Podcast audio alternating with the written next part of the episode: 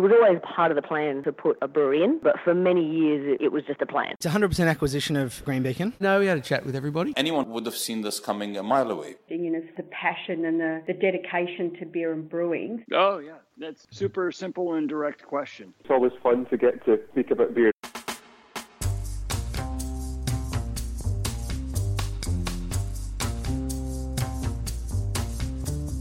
Hi, I'm Brews News editor Matt Kirkegaard, and that's just what we're here to do talk about beer. And this week we jump into the way, way back machine to a time before craft beer was even a thing. We go back to when you could write a book that took beer much more seriously than most books did it at the time, but could still categorize beer as session beers, premium beers, or weirdo beers. Weirdo beers being Belgian beers. I speak, of course, with Ben Canaider who, together with fellow wine writer Greg Duncan Powell, wrote a book called Slabs Stubbies and Six Packs, a tasting guide. If you're someone who's rediscovered beer in the last decade, or perhaps turned 18 in that time, you've been spoiled in a way by the abundance of information coming at you from every quarter. This book was published before blogs were even a thing. Remember them? Let alone social media or any of the other vectors that throw beer information at you on a daily basis. Printed newspapers were on their deathbed, not that they really covered beer anyway. And as a, well, younger beer writer, aspiring beer writer, along came this book which both served to an extent as a catalogue of what was then available. Imagine being able to catalogue all of the beers in a narrow book these days. But it also looked at beers in a way that looked sideways at marketing, viewed PR with contempt, and still described beer in an immediately relatable way that didn't speak down to you, but still elevated beer. It was a book that was incredibly influential on me.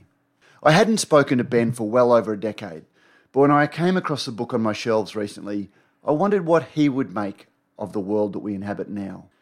Had we not been in lockdowns, I might simply have caught up with him when I was next in Melbourne for a beer. Because I really don't know how interested our regular audience is in this chat, because I don't know whether you've seen the book. It is quite a personal indulgence, and I apologise for that, but I found it an interesting chat, and I hope you do too.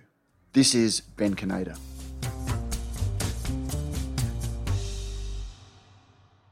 Ben Canaider, welcome to Beer is a Conversation. Thank you very much. Nice to be invited. Your book, um, Slabs Stubbies and Six Packs, was probably one of the most influential books I read uh, in my uh, beer writing career. Oh, well, I'm delighted to hear that it um, has finally achieved some purpose. That's good news.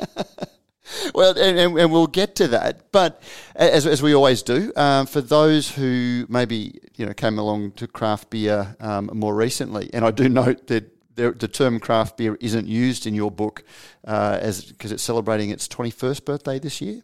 Yeah, that'd be about right. Yeah.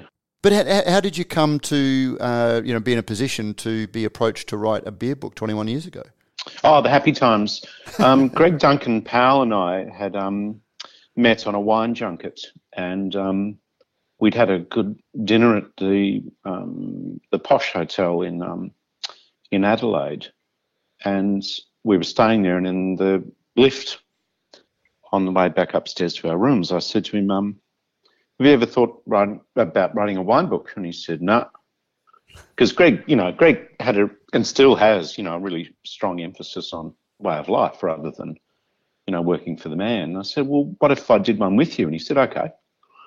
And that worked out really well, and that was called Drink, Drink, Drunk, and we had a good time with that. And um, when we were writing that book, um, at the end of the day, we'd have a beer because you know you we were so over wine after all the tastings, and we thought this is something that maybe you know could be a good extension of the franchise, as it were. Um, we mentioned it foolishly to our publishers, and they leapt at the idea, and um, were very kind to us to let us do it in our way. Um, so we came up with the different categories and thought it was a good chance to perhaps write a you know a small but useful volume about beer in Australia at a time where um, beer was perhaps changing. Um, what I realise now, 20 years later, is that it was actually like a survey history of Australian beer drinking traditions of the time. And that's been the most interesting thing for me to um, contemplate over the last day or two since you um, were so kind enough to give me a call. We might even go a little bit further back uh, in, in the Wayback Machine. How did you get into being a wine writer? When you left school, like was it uh, a, a, journalism career that you embarked on, or how, how, did you come to even be? Were you just an enthusiast that loved to browbeat your friends with what they should be drinking? Yeah, probably. I'm I'm Aries, so I know everything before other people do. Um, no, I'm. I finished university and I was unemployable, and um, as a result of that, I sort of you know cooked for myself and took an interest in wine and and did force my friends to take my wine courses, and then it grew a little bit.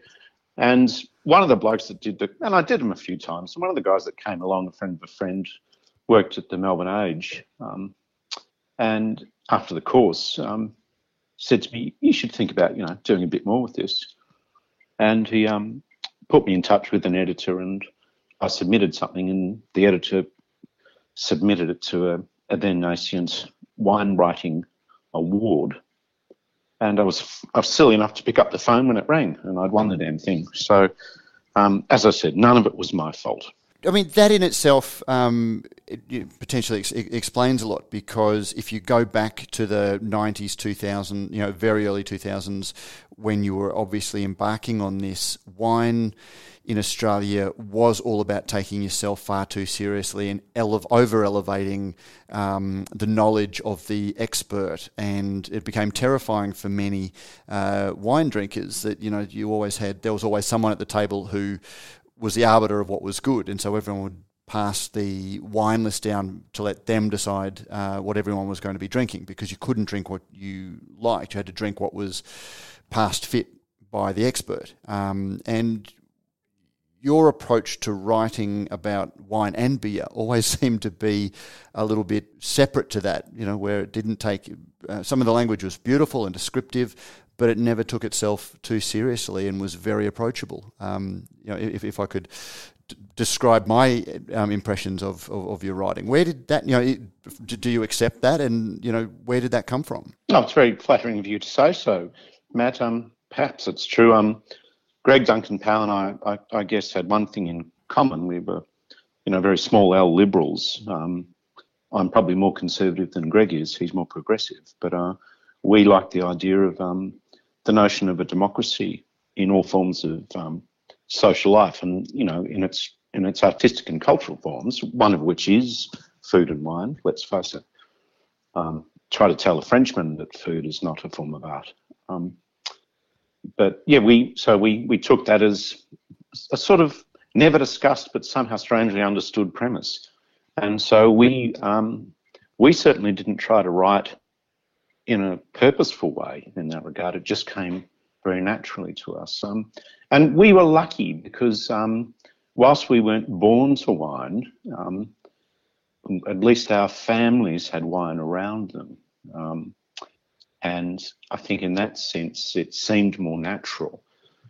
Um, and also at the time, I think the, there's a slow cultural and social evolution about um, um, not so much understanding, but just being happy about drinking alcoholic beverages as a normal part of your daily routine. Um, and I think that's the, interestingly enough, the great divide now between where wine in Australia has gone and where beer in Australia has gone. And I, I think that needs a bit more discussion. Well, discuss away. I'm, I'm keen to hear your thoughts. Um, well, I, I can't help but think that um, right, the key date for me in this regard is 1975, and you go back to um, early um, Bureau statistics data, and you you know it's literally pencil on you know graph paper, so it's pretty shady and hazy. but 1975 was when Australians bought and consumed more coffee than they did tea. And that, for me, is the tipping point where we thought we were probably more European than we were English. And it's interesting that then by the 1980s, early 80s, wine had become a thing. Um, in the mid 80s, you've got a politician like Neville Wran admitting in public and in the media that uh, after work he enjoyed drinking Chardonnay. So things had really, really changed. Um, so wine evolved really quickly. Um, we used to have wine and make wine and drink wine um, in mimicry, uh, at best perhaps as an homage to the French styles. So Hunter River Burgundy, um, Riesling was called Moselle. Um, Australia's the appalling misuse of this term, iconic um, Shiraz, because it's well, perhaps it is a religious figure. Um, Grange Hermitage. Uh, they've dropped the Hermitage now because of European laws about naming. But um, once again, that's an example of how we use the names of these things in mimicry of the French. Wine has evolved, so now wine in Australia is, has a sense of its own place. It's very vineyard specific. People talk about the soil, people talk about certainly about the grapes, but how they grow it. Um, and I think that's evolved. Unfortunately, with beer, and I hasten to add, I leave out the slowly growing number of home brewers in this country, which you must remember, as all your listeners and you know, that, you know, until Gough Whitlam came along, were criminals. Those home brewers, they're doing a wonderful job, but beer in Australia is changing, but it's not evolving beer's not doing what wine has, has done over the last 30 or 40 years. How do you, how do you mean? Because there would be people that were arguing that beer has come on along leaps and bounds. It has in terms of representation. It used to be really parochial. Um, there, in the last decade, um, for instance, um, small um, craft beer and independent um, breweries have, um, I think, doubled, which is really good news there are certainly more more brands. There's been a, a great interest in the manufacture of different beer styles. So that's yes, that's a tick. That's an improvement. But I, I don't think beer in this country has um, set its own sense of place yet. I think it's still mimicry, um, and I think that's the thing it's got to get over. Um, here's a good example of that, I guess. Um, you can go to North Rhine-Westphalia or you can go to Holland in the summer and you just drink wheat beer because that's you know, it's hot and it's low in alcohol and it's refreshing. And you often have lemon in it and that sort of stuff, right? Maybe that's a little bit more modern, but um, um, we're here in Australia. We're trying to make all the styles drink all around the year. Um, we sort of haven't tried to work out what might suit uh, different climates, um, different seasons, um, and our eating habits. And I think so. There's still a little bit of work to go there. Um, I hope that um, brewers start perhaps more to lead than to follow. Funnily enough, um, you know that, that's a criticism I have, and even you know regionally, you know Brisbane, where I'm from, people are so taken with Melbourne's laneways that they're trying to build laneways here to capture a little bit of that, despite the climate being vastly, vastly different, um, and the evolution of the the, the, the space being different. Um, well, once again, that I think that I'm sorry to interrupt you, but I think that does reflect my point about mimicry. Um, mimicry is the basis form. You get to homage, and that's slightly grander, and then I think you're revolving and progressing, and then culturally with in terms of food and, and drink and alcoholic beverages. You move on, you develop your own style. I guess, you know, we also have to remember too, we've, um, you know, we're recent transplants to this country. So what does it really mean? It, but exactly. But I guess looking at uh, slab stubbies and six packs, we can come back a little bit and talk about the evolution of wine as well. But when I flick through the chapters, it, it, as you said, it, it, does reflect that sliver of time that it was written because the chapters were chapter one sessional beers, chapter two premium beers, chapter three boutique beers that you would have people in the beer industry uh, you know, harangue you for using that term these days, even though I think it's actually the perfect term. Um, heavy beers, light beers, and weirdo beers. And weirdo beers include such beers as um, see, there's Tooheys Maxim that doesn't exist anymore. Uh, Southwark Pale, um, Schöfferhofer, you know, Pilsner Urquell. Uh, so it, it, it's just interesting how 21 years ago the beers were categorised.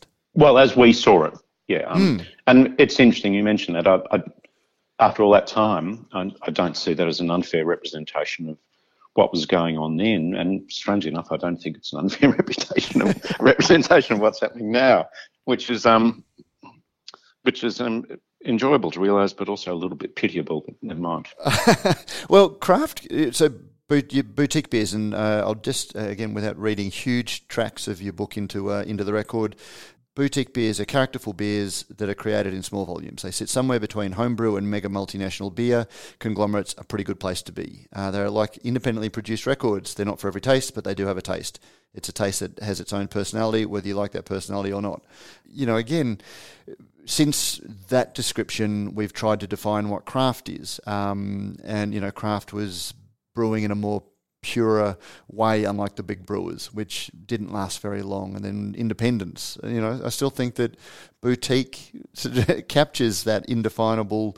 Um, you see it when you, you know it when you see it. Yeah, I guess if I guess if you're going to use a euphemism, which we all understand is the most dangerous form of language, um, you might as well make it fairly opaque. Um, and that's why it's interesting craft beer now. Um, the use of that term has become more or less cemented in place. But um, um, I was looking at um, um, Iberstart the other day, and you know the the number of craft beers or businesses in Australia. It's an eight hundred and seven million dollar a year business. Um, 550 plus businesses are defined by the data collection sources as being craft, but um, quite a majority of them are owned by Lion or Asahi or um, other companies. So, um, um, can you be a, a, bespoke artisan if you know all your backing is coming from a multinational? Uh, well, perhaps, perhaps.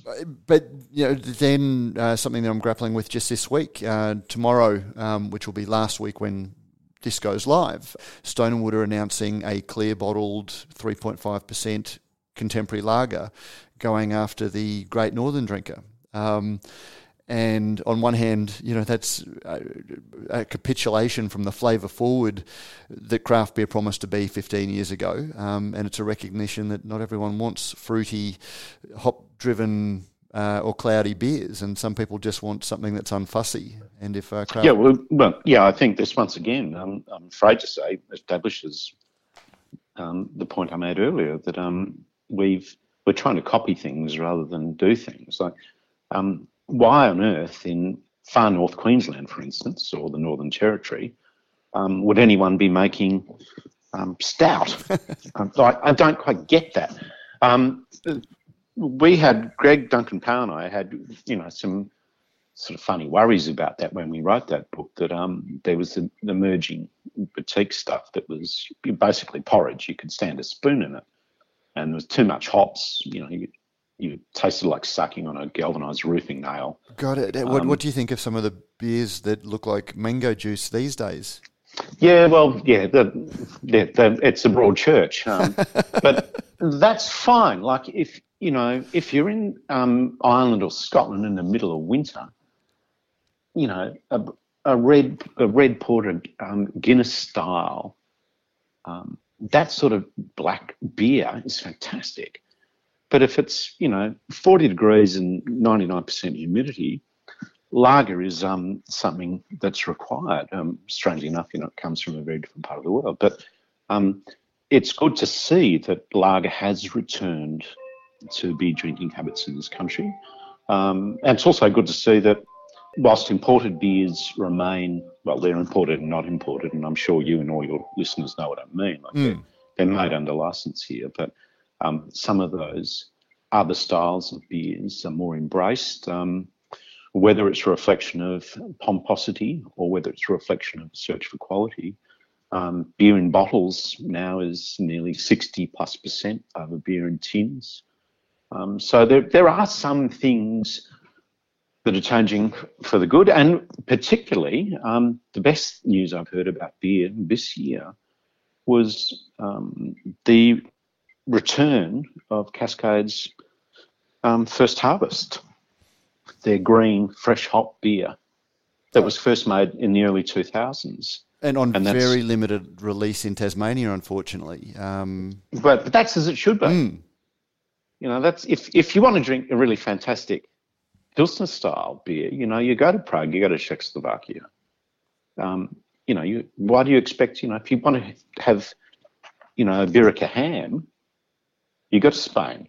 This is the sort of thing about it. You know, if you want, if you want the real McCoy cassoulet, you go to Castelnaudary in the south of France. You, so you do. You seek these things out. Not that anyone can travel anymore, but um, so to replicate them and mimic them, I think, is in a way a kind of admission of failure. You should find something that's more acutely keen to your sense of place, your climate, and your season, and work from there. Ironically, that's what I think Stone and Wood did um, back in 2008 when they were launching. They took the new hop, Galaxy hop, um, that had that yep. lovely passion fruit, created right when everyone else was in a bitterness, you know, arms race to see who could make the most bitter beer. They just created a, you know, 20 IBU um, summer ale made with Australian hops, and yep. uh, but as as we've seen now, so has everybody else. Um, and so and that well, that's that's encouraging in one sense. Um, most other people might be mimicking them. Um, it might lead to uh, more worth, you know, the law of unintended consequences. It might lead to something that's, um, you know, more useful for beer drinkers. Just to go back to the introduction of your book, I'm jumping around a little bit here, but uh, you you also say, yet in a nation with a strong tradition of beer drinking, there is little or no information about beer, how it is produced, the ingredients that go into it, the style in which it is made, or how it should taste. These problems probably exist because beer drinkers go for the kind of train spotting that wine tossers do. Yet, in a strange way, this sort of navel gazing allows and encourages quality evaluation. It can help separate the good from the bad, a dog from a diamond. Beer education has gone on um, over the last 20 years, you know, again, with um, books like yours kicking, kicking it off um, for people like me do, do, do you see some of the discussions that take place online? and, you know, has Beard become a little wine like in the fussiness of the over description? Or do you think that, you know, all education is good or all interest is good? No, I don't think it's become um, over fussy at all. Um, I think what separates most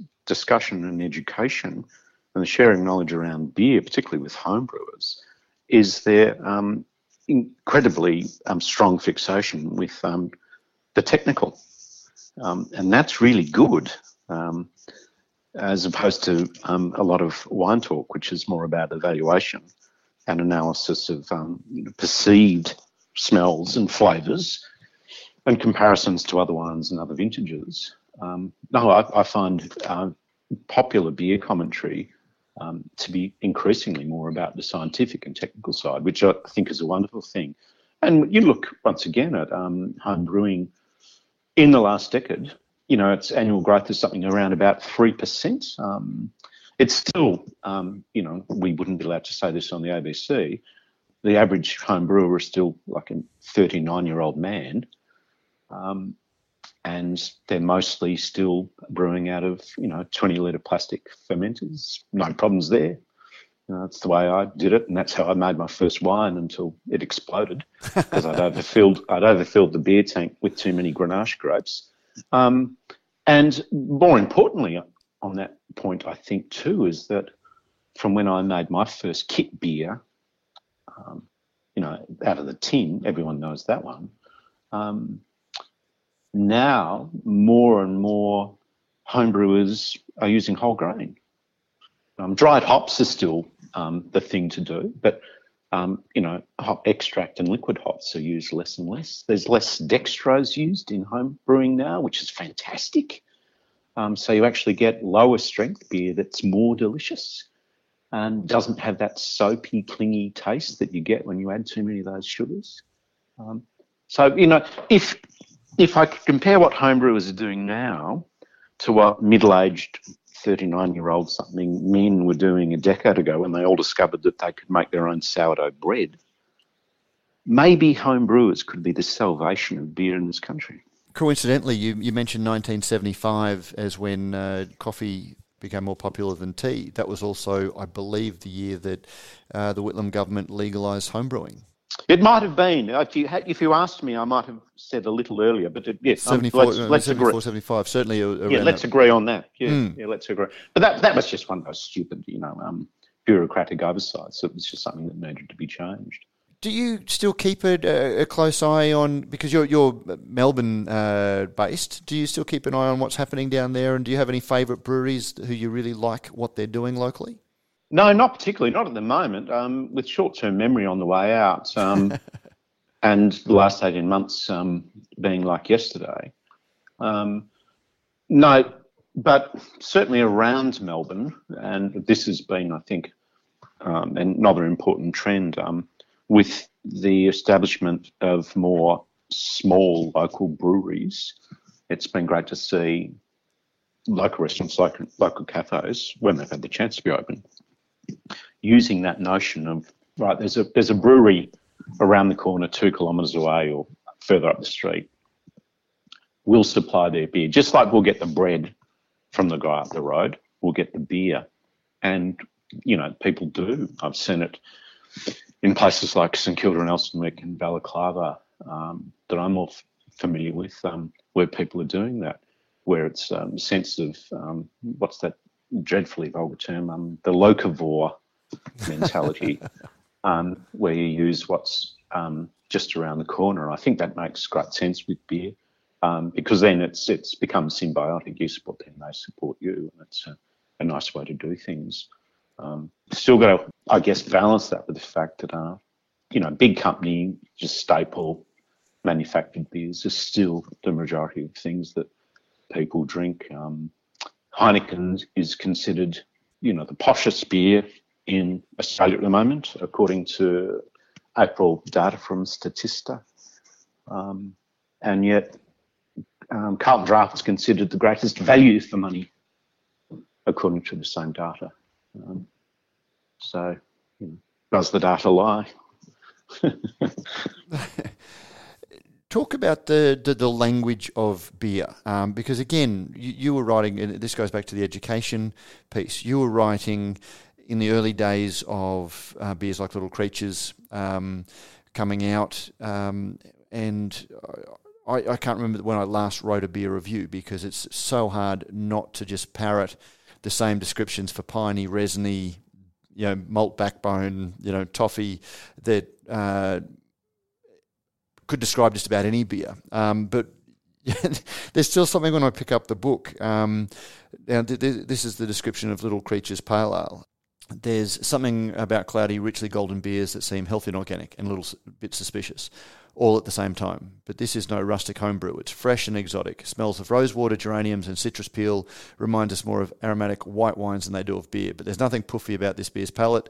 It's as bitter as a mouthful of galvanized nails. Um, it needs food, and there's just still something about that that. Uh, I wouldn't read that anywhere else, but I know immediately what I'm uh, what I'm tasting um, just when I read about it. Where did you develop your vocabulary for beer styles or for, for flavour terms?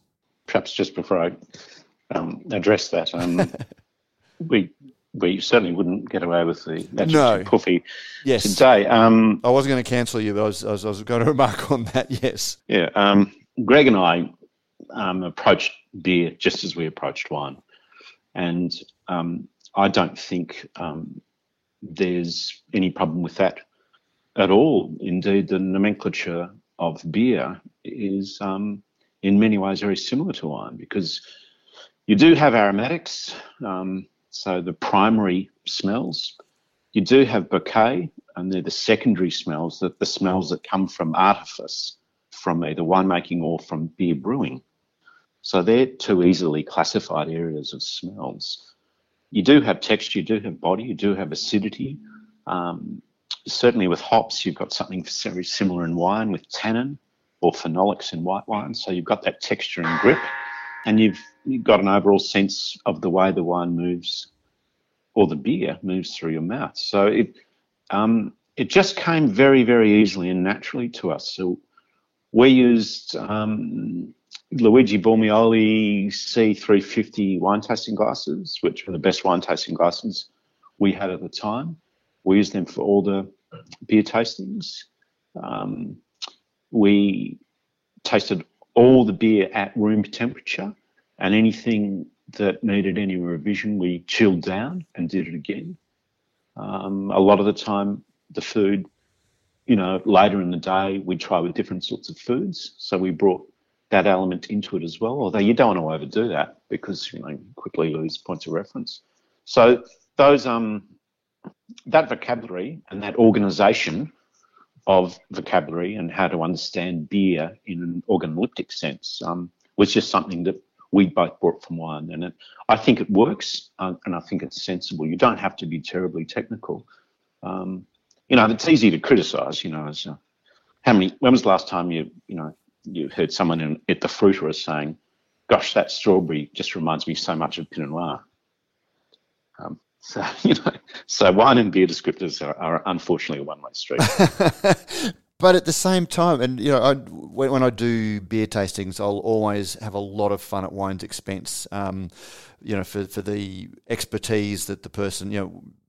We all taste differently. We all have our own, you know, genetic makeup and our sensory makeup that makes it a deeply personal experience. Um, and yet, if you're around a table of 20 people and the wine expert up the end says you're going to get hints of pomegranate or you know, hints of gooseberry and you know wet granite. People nod sagely, and yet when you turn to them and sort of say, "When was the last time you ever had a gooseberry?" and they'll say, "I've never had one," and yet they're nodding sagely, such as agreeing that something yep. tastes like something that they've never tasted. Um, yep but then there's something just you know viscerally descriptive about, uh, and here's, here's I've been looking for it because I've used this over and over and over again as a descriptor myself. As I said, I've stolen liberally from you um, over the years, um, describing Redback Original. Those wheat and citrus smells also contain a touch of orange. Those old ones lying around in the fruit bowl. The flavour has the directness of classic wheat beers and stays fairly taut. There is something about that that you know immediately you know what you're talking about. You know that orange that's just been in the fruit bowl a day too long. Um, it's not yet off. You can still eat it, but it just has that little bit of funk. And just in that five words, you've perfectly captured. You know that that's. Um, th- th- there's a magic around describing something so evocatively like that. Um, that I haven't really seen anyone else describe beer, um, you know, in, in, in 20 years. Well, oh, thank you, Matt. That's very kind of you to say. Um, as I, I said, it's going to be a fanboy um, episode, but uh, it, it, it, it, that's some, that's a description that's stayed with me for twenty odd years. Oh, I'm pleased about that. I've achieved something at least. Um, certainly, I think anyone that is writing or um, or tasting beer and making notes shouldn't be afraid of divorcing themselves and their own experience from the things they taste. Um, and I guess that description of something that everyone knows, or most people in this country drinking beer knows about, you know, a slightly older orange in the fruit bowl. It takes you there, it puts you in that place, and it, it makes it seem real. There's the there there. Um, there is, in that sense, um, a suggestion of some authenticity. Um, you're not so much being sold something or being told to believe something. It's not rote learning. It's understood as if it were your own discovery. That was Greg Duncan Powell and I certainly had no talents in that regard as writers. We were just lucky enough, to, as we collaborated, to um, come to write about the beer in that way. But as I said, the, the underlying principle in, in retrospect, I guess, was a kind of democracy where anyone could drink wine and not have to worry about it too much. Um, and I guess the same with beer. Um, um, know, beer in its manufacture now and its stylistic range and its targets of its myriad demographics perhaps is taking it away from that more democratic approach. I hope not. There's a lot about beer, and, and, and that was actually one of the other things that stood out that was very influential is that beer can't, because of the way that it's perceived in society, it can't carry a lot of pretense. Um, whereas wine was very much built upon theatre and you know the, the, the decorking of the bottle and the presenting and uh, all of those sorts of things. It always had a little bit more ceremony that allowed it to be a little bit more reverential in style for for, for description. Was that something you were mindful of? You know, when you were, but then, then again, I also felt that you approached wine in a similar way, without uh, taking itself. You took the wine seriously without taking yourself seriously. Oh yeah, it was easy at the time. You know, um, just suited um, the way we lived and our attitude towards life. Um, you know, it was um, borderline anarchy. Um, you know, Greg and I just thought this is a wonderful opportunity, and you know, why live by the rules? Let's um, just have a bit of fun. I could, all end tomorrow anyway. So that that's a great sense of freedom that gives you when um, you can write in that way, particularly about you know such ridiculous topics as you know wine and beer. Um, there, there will always be a divide between wine and between beer with regard to notions of, um, well, you could say with wine, notions of pomposity, but other people might say notions of uh, um, intellect. And with beer, which, you know, the notions there of um, something more simple or, you know, something more everyday. Whereas it's it's not beer's not anti-intellectual, but um, it it doesn't have all that lore around it that necessitates um, the intellectual angle. Um, I've, I've never really satisfied myself as to why that's the case. Um, I, I, think I, I will probably be able to reconcile science versus religion more sooner than I can reconcile the difference between wine and beer as, as cultural um, touchstones that are so close yet so far away. Okay, well, let me throw my thesis on that point at you for, for comment then, because you know I, I love the story that you know Homo sapiens have been drinking wine since we were monkeys, get tucking into over fermented uh, fruit and getting drunk, you know, from the fruit that had fallen off the tree. Um, and you know, there, there's a anthrop- study in anthropology that suggests that around 10 million years ago we became much more efficient at metabolizing alcohol and that gave a certain line of you know um, Homo sapiens, uh, or it allowed us to evolve because we had a greater range of fruit. Fermentation made the fruit even more um, nutritious. Um, that that gave us more, more, more, more, more calorific. More calorific. If you can yes. get, yeah, if you can get alcohol, you got more calories. So when it's cold, you live longer. But also the fermentation is probiotic, and there's a there's a whole lot uh, about it. But yeah. because you can only make fruit wine when you've got fresh fruit, it limited it to a very narrow window each year, and it wasn't enough to stop us from living nomadic existence. We would go back to where the grapes or um, the apples were fruiting um, and temporarily stay there. Um, but then around 12,000 years ago, when uh, you know we'd evolved to the stage that we could accidentally turn the starches in grain into something fermented, which took a lot more. You know, we had to have mastered fire. We had to have, um, you know, there's there's a lot about that. Yeah, beer's harder to make. In, in a lot of ways, but yep. once we discovered it and were able to replicate it, we discovered that you, you know, whereas you can't store an apple for a year or a grape for a year, you can store grain um, and you've got beer and bread. 365 days, it's a protection against the. Um, it's a protection against you know periods of um, famine because you've got your, your grain stores. But yeah, we have a we have a very simple word for all of that: Egypt. Egypt, yes, no, or, or, and Sumeria, and uh, you know the oldest recipes um, are recipes for beer. The oldest payslip was a payslip for you know getting paid in beer. Um, Epic of Gilgamesh, and it was all, you know, the earliest civilizations, and that allowed us to become sedentary civilizations as opposed to nomadic. And you know, when you tie those two thoughts together, wine always came from the place and the time that the uh, fruit came from, whereas beer was something that was every day. And as important as it was to civilization, anything that you have every day just becomes commonplace. Um, and so the the importance of beer is what makes you know the, the importance to civilization and society of beer is also the very thing that makes it so everyday and so pedestrian. Whereas wine, you know, and I think one of the greatest um, feasts ever um, in history that was described in, in the Bible or certainly in ancient writings. Uh, they talked about the 10,000 bulls that were slaughtered.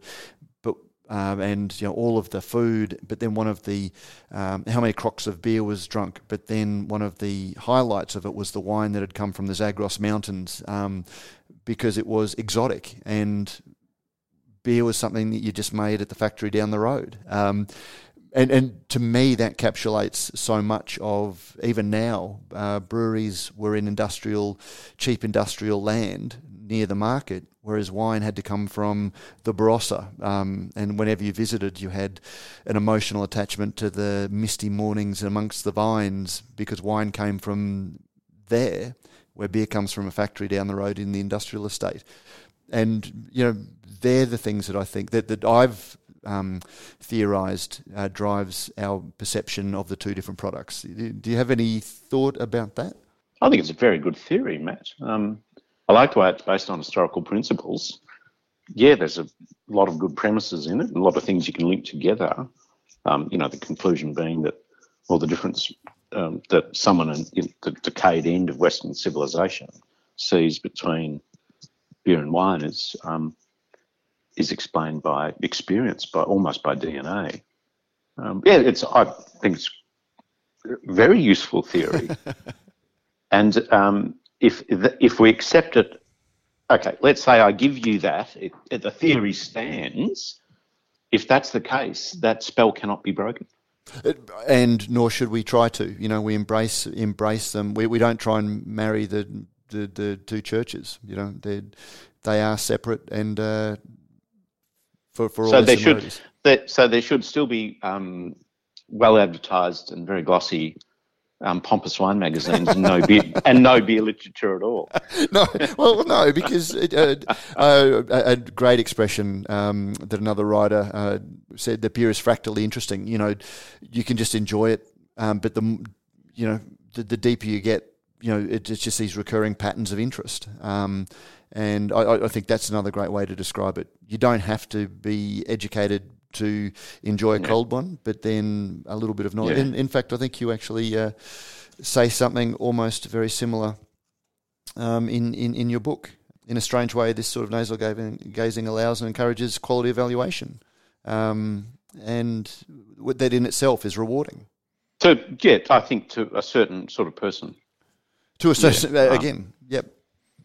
Yeah, and, um, you know, not everyone um, not everyone's um, intellectual or other pursuits extend, you know, to those area of areas of uh, food and and beverages. So um, that, that's not a, not truly applicable, but certainly if um, beer could, you know, somehow drag itself more towards the wine side, I think it would it would improve things for beer. But uh, I think it's um, very much catch up football. Let's talk a little bit about wine because uh, you know the, the, the wine has. We've seen organic wines, we've seen uh, orange wines, we've seen the you know low intervention wines um, that seem to be uh, almost a reaction against the industrialization of beer in the same way that craft beer on one level was a reaction against the you know commodification and industrialization of beer. Is that a you know a reasonable um, observation? Yeah, I think they're directly um, comparable. There's no doubt about that. Um, but as soon as the fire is lit, of course, um, no matter how pure the idea behind it, um, it becomes essentially a marketing tool. Um, and so we've seen that with craft beers, boutique beers that you know become dominated by bigger multinational companies that seize upon the marketing opportunity to maintain um, the share they have of the market. And it's been the same with um, whatever you want to call them, natural wines, um, orange wines, all those terms. Um, it's been the same thing. I think there might have been, you know, a small handful of. Uh, no, it's too pejorative to call them well-meaning hippies, but um, nice people nice people, often with lovely manners, from very good families, um, who have been trained in the, um, the technology of winemaking to the utmost degree, that have decided, no, actually, I want to make it this way. And they're to be commended. And once again, I think that principal idea is then seized upon, and it's it's become this uh, new thing. And I certainly know of winemakers that have been approached by their distributors um, and distributors in the wine um, business are powerful players, um, and those winemakers have been encouraged to make a natural wine because you know they need something to fill a slot, um, and you know that's the that's when you know that you know you've been you've been taken over. um, um, but you know it's a trickle down effect with that one because um, as new wine drinkers come along, and they want their own thing. You know, we we want our thing. You know, when you when you become grown up, and this happens to people at different ages. Some people can be grown ups when they're 16, some people are not grown ups until about 45. Um, but when you get there, you want something that defines, you know, your experience. And in cultural and social terms, it can be everything from uh, food and wine through to uh, politics. Um, so we want that one thing, and I think um, these craft beers and these natural wines become to a certain demographic and a certain group of people in a very sophisticated and rich country like Australia, like their thing, and that's driven that's driven the market.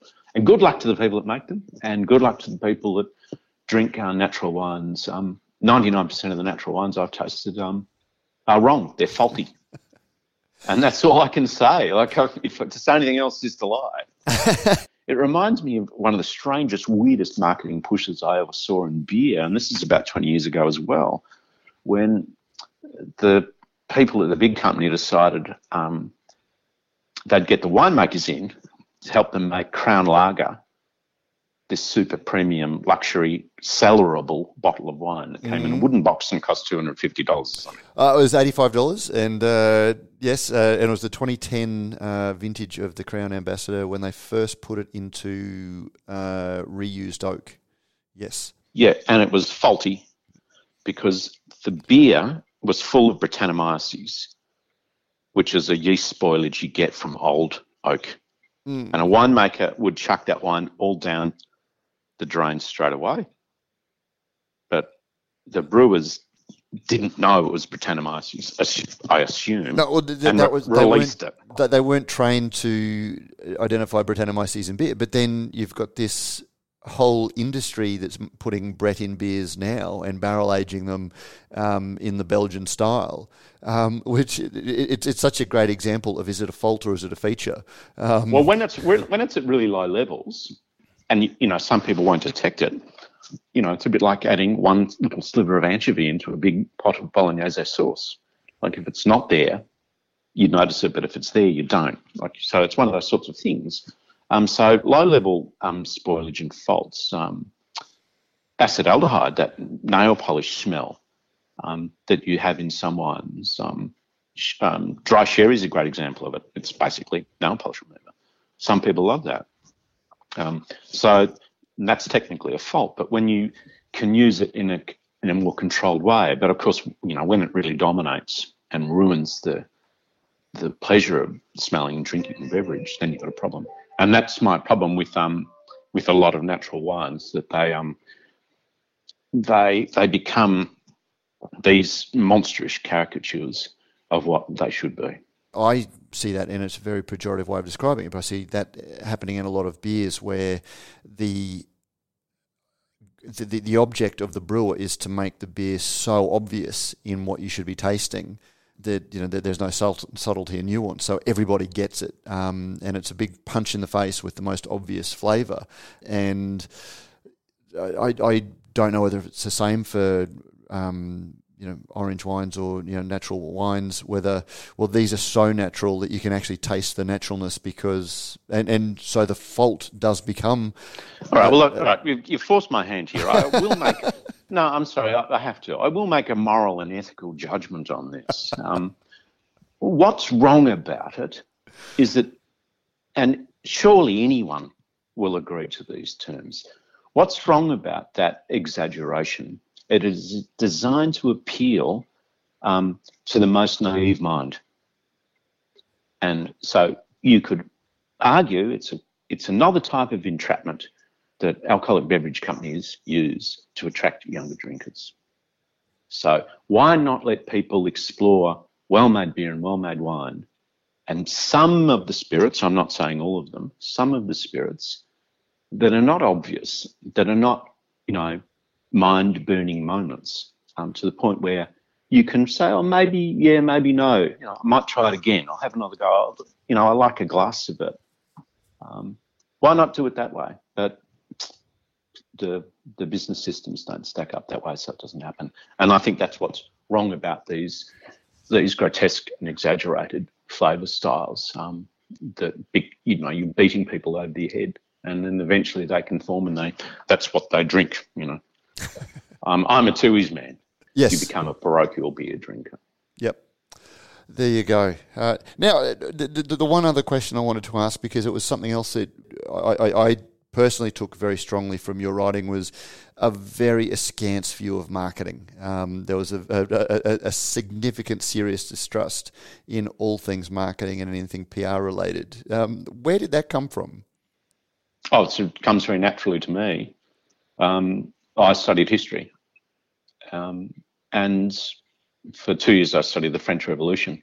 And in many areas, I don't think much of what we live amongst has changed wildly. Um, so you always have to have your antennae up and you have to make sure that you're not believing things, but you're questioning them. First principle basis, you know, you've, you've learned a new piece of information, test it. Um, you've got an opinion um, before you tell anyone. What's the counter argument going to be? Ask yourself that question. So marketing, um, questioning that just becomes uh, pretty straightforward. Um, particularly when you see a lot of the marketing we have around us today.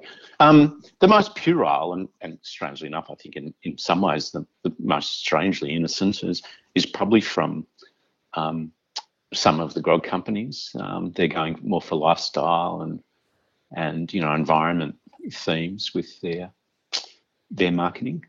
Um, but you know, in, in other areas of marketing, in other areas of endeavour, it's um, I think it's slightly more evil. There you go. I think I, I, I, think that's as good a place. I, I, I, could chat about this for hours. Hopefully, lockdowns will end uh, and, and we can continue this uh, conversation privately over a beer. But uh, Ben Canaider, thank you very much uh, for this conversation about beer and wine and uh, beer writing. And uh, most importantly, thank you for uh, slab stubbies and six packs. Do you know, I, I stocked up, I think I've got about 15 copies that I found remaindered over the years. Do you know if it's still available or? Oh, no, I, I wouldn't, I wouldn't think so. I think, um, no, the, whatever's left would have been pulped by now. Do you have anything that we can plug uh, these days? Um, no, not at all. But if anyone um, has anything serious to say, um, either in favour or to counter my points of view, feel free to visit my website and um, send me an email. I'll be more than happy to discuss it with you. Wonderful. Well, Ben Canaider, thank you very much for this uh, conversation about beer, and I hopefully we'll be able to have a beer very soon. It was very nice of you to think of me, Matt, and thank you for the chat. And that was Ben Canaider. Now, if you haven't seen the book, I do note that there are a couple of editions available for sale on eBay at I think $11, which is half the cover price of the book. So if you'd like a little bit of beery nostalgia in your library, jump online and see if you can find one. It's a bit of a hoot going back and looking at the way beer was just 20 years ago. Radio Brews News is proudly presented by Cryer Malt. With over 25 years in the field, Cryer Malt is dedicated to providing the finest brewing ingredients to help brewers create the foundations of a truly excellent beer. We thank Cryer Malt for sponsoring this episode of Beer is a Conversation. If you're a listener, don't forget you can join the conversation on the best discussion group on the internet, Radio Brews News Facebook group. To join our Facebook group, just search for Radio Brews News and use the password Soapbox. If you like what we do at Radio Brews News, you can help us out by sending us an email. Let us know what you think. Let us know who you would like us to speak to and why. You can sponsor the show, hand over a bit of your hard earned for this free stuff you get every week. Or you can review us on Apple Podcasts or your favourite podcasting service and help other people find us. They're just easy little things you can do to help us out. But most importantly, thank you for listening, and we look forward to joining you again for another beery conversation next week.